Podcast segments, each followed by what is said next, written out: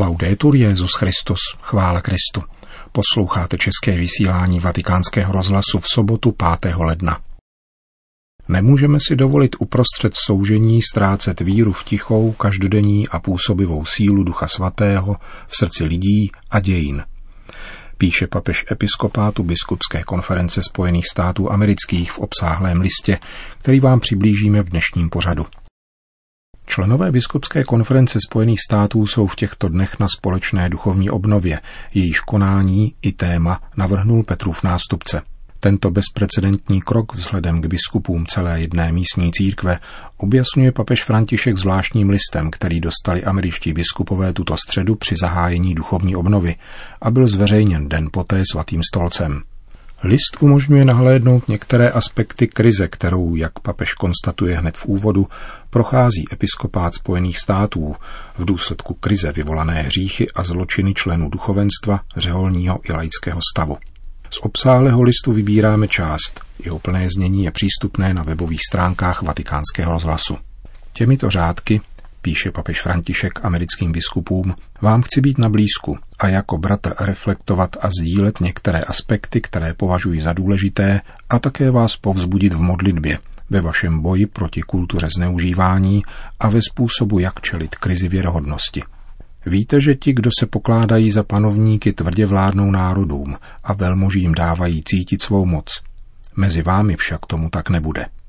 Tato slova jimiž Ježíš uzavírá diskuzi a vyjevuje rozmrzelost vzniklou mezi učedníky, kteří slyšeli Jakuba a Jana, jak žádají, aby mohli usednout po mistrově pravici a levici, nám poslouží jako vodítko při této reflexi, kterou chci spolu s vámi vykonat.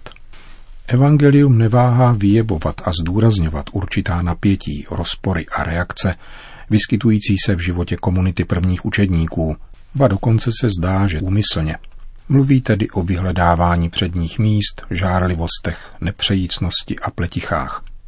Stejně jako o všech intrikách a komplotech, které byly někdy tajně, jindy veřejně organizovány politickými i náboženskými představiteli a obchodníky té doby kolem Ježíšova učení a jeho osoby.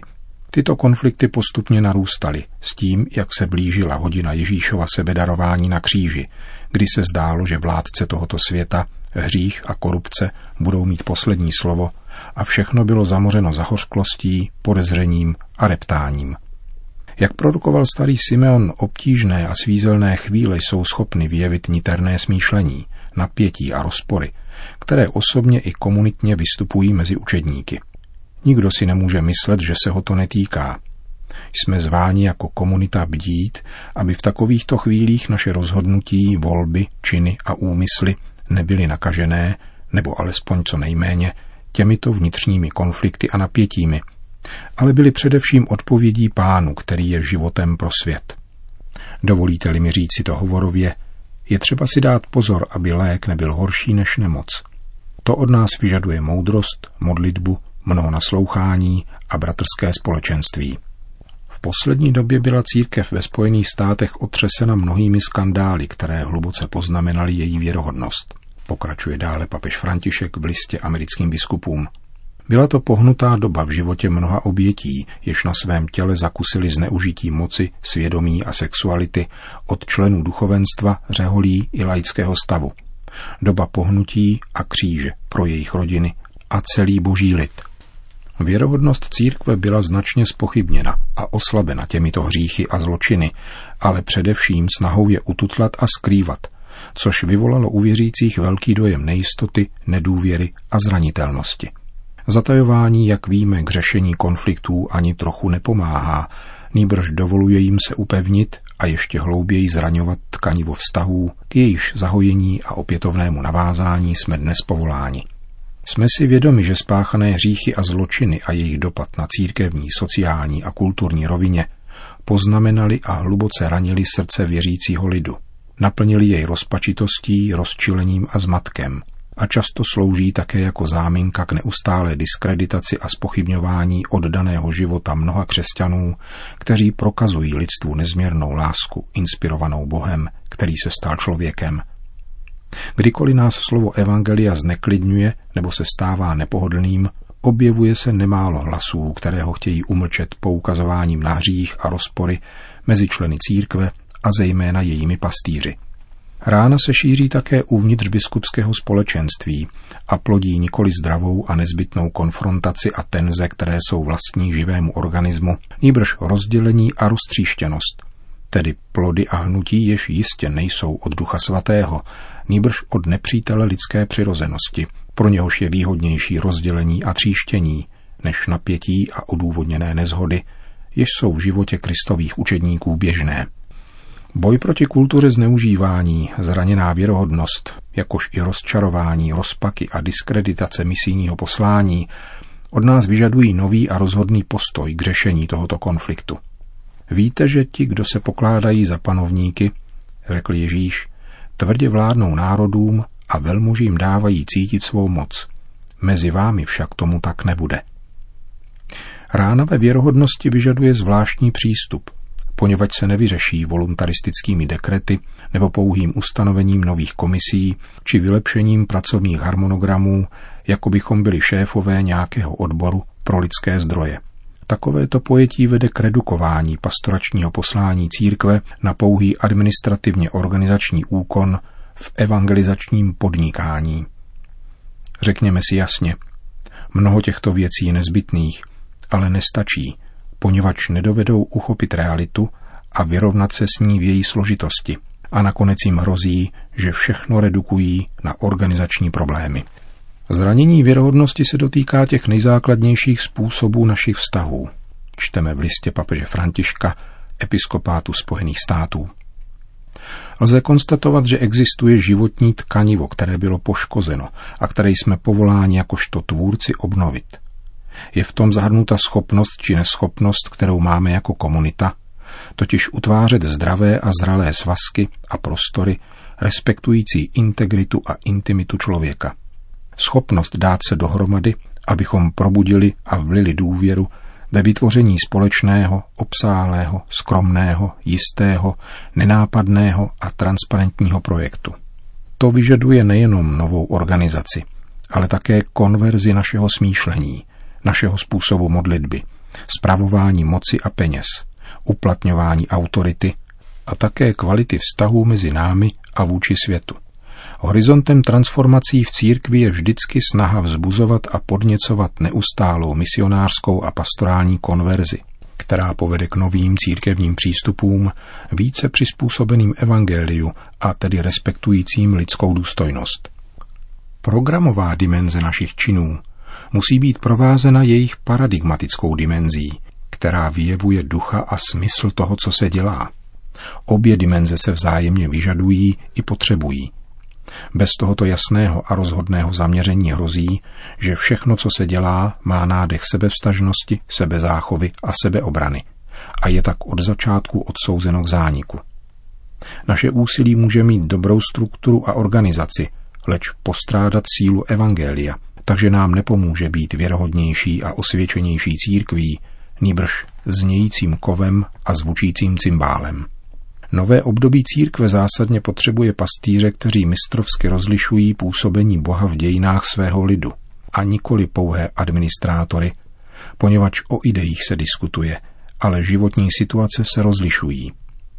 Proto uprostřed zklamání a zmatení, jimiž trpí naše komunity, je naší povinností nalézt v první řadě společného ducha, který nás uschopní pomáhat si v rozlišování, nikoli proto, abychom dosáhli klidu, který je plodem kompromisu či demokratického hlasování, umožňujícího vítězství jedněch nad druhými a nic víc. Nikoli. Potřebujeme otcovsky kolegiální způsob, jak pojmout nynější situaci a poskytnout lidu, který nám byl svěřen, ochranu především před beznadějí a duchovní osiřelostí. To nám umožní lépe se pohroužit do reality ve snaze porozumět jí a naslouchat jí zevnitř, aniž bychom v ní uvízli. Víme, že chvíle znepokojení a zkoušek mohou ohrozit naše bratrské společenství, ale víme také, že se mohou proměnit ve chvíle milosti, jež posílí naši oddanost Kristu a učiní ji věrohodnou. Tato věrohodnost nemá kořeny v nás samotných, ani v našich promluvách, ani v našich zásluhách, ani v naší osobní či komunitní cti, symbolizující náš, téměř vždycky neuvědomovaný nárok ospravedlňovat se svými vlastními silami a schopnostmi, či neschopnostmi druhých. Věrohodnost bude plodem jednotného těla, které uznává svoji hříšnost a omezenost a je schopno hlásat nezbytnost obrácení. Nechceme totiž hlásat sebe, nýbrž toho, který pro nás zemřel a dosvědčovat, že v těch nejtemnějších momentech našich dějin se pán zpřítomňuje, otevírá cesty a dává pomazání deprimované víře, raněné naději a spící lásce. Osobní a komunitní vědomí našich omezení nám připomíná, jak řekl svatý Jan 23., že autorita nemá nic, čeho by nemusela být poslušna. A proto se při rozlišování a hledání obecného dobra nesmí izolovat. Víra a vědomí bez opory společenství je poněkud kantovsky transcendentální a začíná pozvolna hlásat Boha bez Krista, Krista bez církve a církev bez lidu prezentuje nebezpečnou opozici mezi osobním a církevním životem, mezi Bohem čiré lásky a darovaným tělem Ježíše Krista. Ba co hůř, mohlo by se stát, že si určitá skupina z Boha učiní bůžka. Ustaviční poukaz na všeobecné společenství, na magistérium a tisíciletou tradici církve chrání věřící před absolutizací skupinových, dobových či kulturních zvláštností uvnitř církve – Katolicita spočívá také ve schopnosti nás pastýřů učit se vzájemnému naslouchání, pomáhat a nechat si pomoci, společně pracovat a přijímat bohatství, které mohou k následování Ježíše Krista přinést ostatní církve. Katolicita v církvi se nesmí redukovat na záležitost pouhé věrouky či práva. Spíše nám připomíná, že na této pouti nejsme sami, ani nepostoupíme sami. Trpí-li jeden úd, trpí s ním všechny ostatní údy. Toto kolegiální vědomí hříšných lidí potřebujících neustálé obrácení, avšak otřesených a sužovaných tím vším, co se děje, nám umožňuje vstoupit do procítěného společenství s naším lidem. Osvobozuje nás od hledání falešných, rychlých a prázdných triumfalismů, které se snaží spíše hájit prostor, než nastartovat a podporovat vývoj. Bude nás chránit před utíkáním se k uspávajícím jistotám, jež nám brání přiblížit se a porozumět realitě i členitosti toho, k čemu došlo. Na druhé straně pomůže hledat přiměřené prostředky, jež nebudou vázány na prázdný apriorismus ani na petrifikovaná tvrzení, postrádající schopnost oslovit a natchnout muže a ženy naší doby. Procítěné společenství se smýšlením našeho lidu i jeho nedůvěrou nás nutí uplatňovat kolegiální duchovní otcovství, které nebanalizuje odpovědi a není ani uvězněno v obraném postoji. Nýbrž učí se jako prorok Eliáš ve své bezútěšnosti naslouchat pánovu hlasu, který není přítomen v bouřích ani zemětřeseních, nýbrž v tichu, jež se rodí z uznání bolesti nad nynější situací a nechává se znovu povolat božím slovem. Tento postoj od nás žádá rozhodnutí nepoužívat v našich vztazích jako modus operandi diskreditaci a kompromitaci, viktimizaci a výtky, ale naopak dávat prostor jemnému vanutí, které může nabídnout pouze evangelium. Nezapomeňme, že když opomíjíme upřímné, prožité a promodlené přiznání si našich omezení, v podstatě bráníme milosti, aby v nás mohla účinně působit.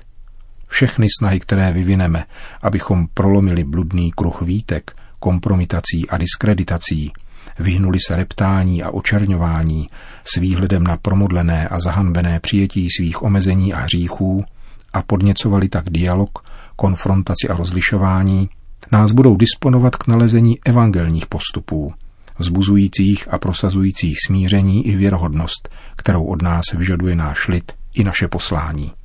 Dokážeme to, pokud přestaneme projektovat do druhých svůj zmatek a svoji nespokojenost, jež překážejí jednotě. A odvážíme se pokleknout před pánem a nechat se interpelovat jeho ranami, v nichž můžeme vidět rány světa. To byl výňatek z listu, který zaslal papež František episkopátu Spojených států amerických. Končíme české vysílání vatikánského rozhlasu. Chvála Kristu. Laudetur Jezus Christus.